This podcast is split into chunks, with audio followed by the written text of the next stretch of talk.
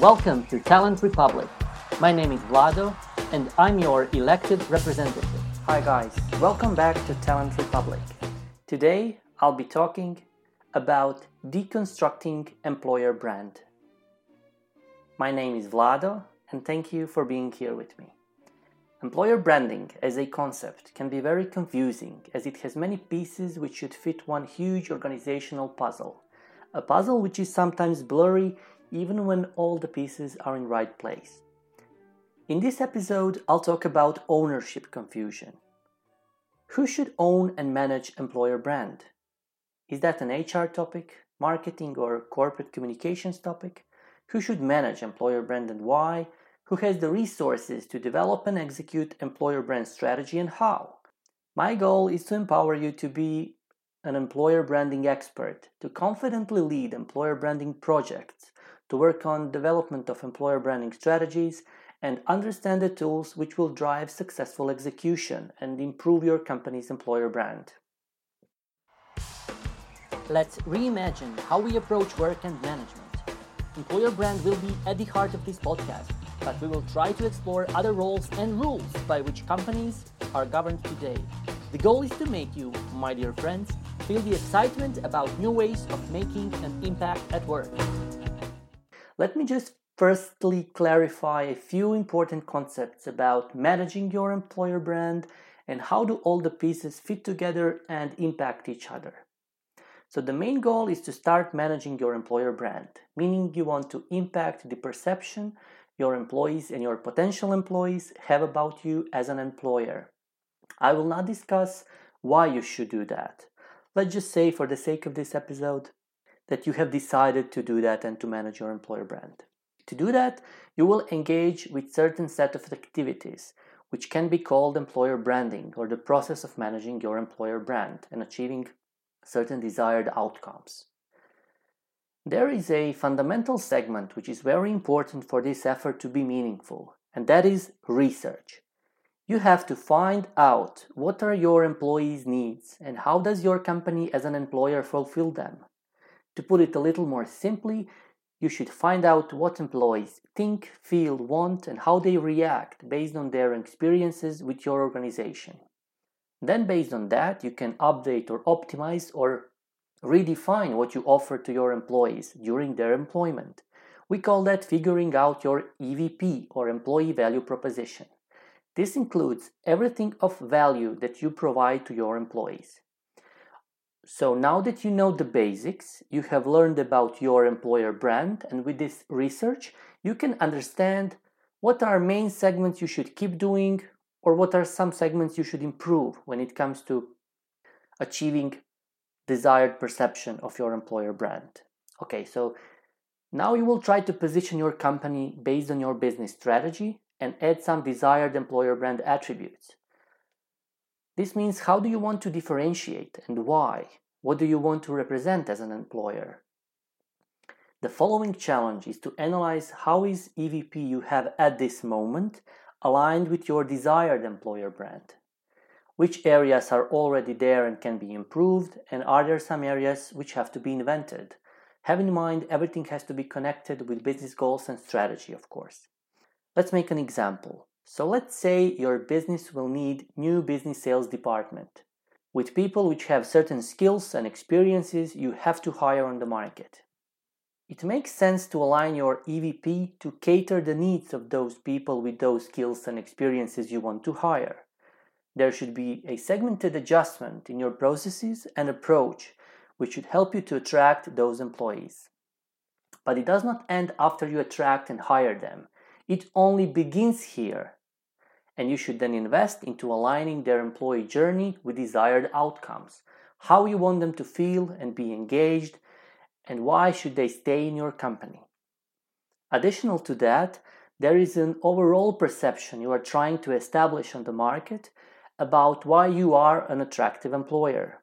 To be able to achieve that, you need to clearly understand the concept of employee experience, which means understand how your employees feel, perceive working, and act in your company throughout their employee journey. Employee journey simply means they have all sorts of touch points with your organization. and you want to make sure all those touchpoints are working together to create positive employer brand perception. This is why you cannot go and market your employer brand until you have achieved internal activation of your employer brand. You cannot say you're the best employer for career growth and try to attract people who are very growth oriented and want such opportunities. And on the other side, no one in your company actually feels that that, that makes sense because they don't have growth opportunities. I talked a little bit more about internal versus external or attention versus intrinsic value in the first episode. Then what? Now you have clear goals and you have analyzed employee journeys. You have figured out all the challenges, taken inputs from managers, experts. Perhaps you can you, perhaps you have even done some external research and you validated your assumptions which came from your internal research. Now you have something which needs to be activated and communicated to your employees and the external market. So what should you do at this step?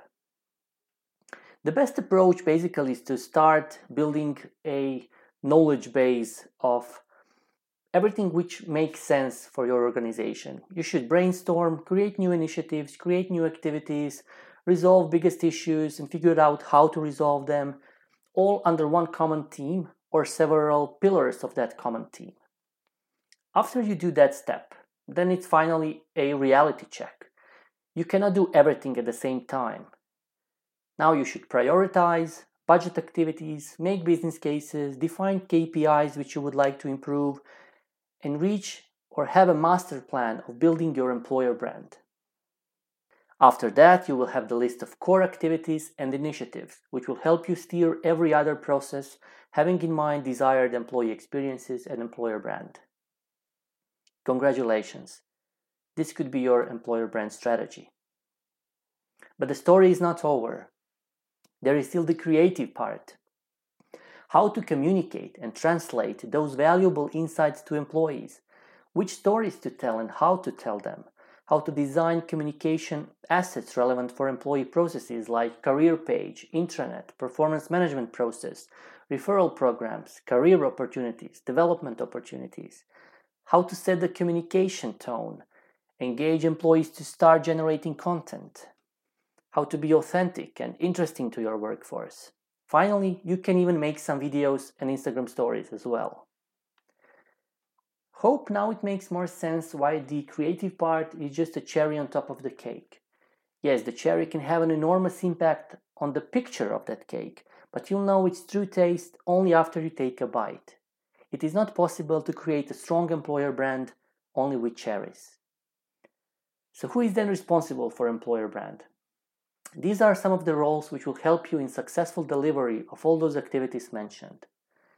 Here's HR or People Operations Departments, Marketing and Corporate Communications, at least for alignment with product or corporate brands and culture.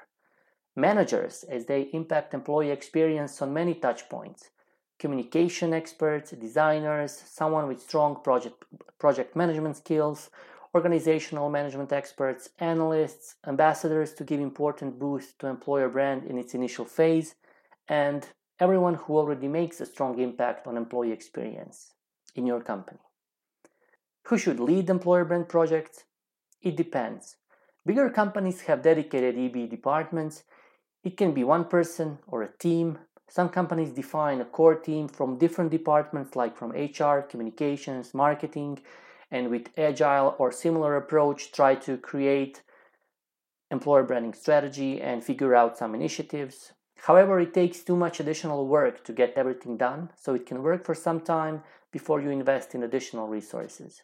Many companies think employer brand should be attached to recruitment department, but they'll figure out it's not enough pretty soon, as employer brand is far from being only recruitment support. Thanks for being with me in this episode. Hope you liked it, hope you liked the content and approach, and you'll be kind to share this to someone who might be interested to hear this. Before I say goodbye, if you do not want to miss the next episode, and I'm sure you don't, follow me on LinkedIn and Twitter. On Twitter, you can find me under at elected talent and on LinkedIn under Talent Republic. Let me know if you have some questions or comments about this topic. I would be happy to discuss this in more details. Talk to you soon. Cheers.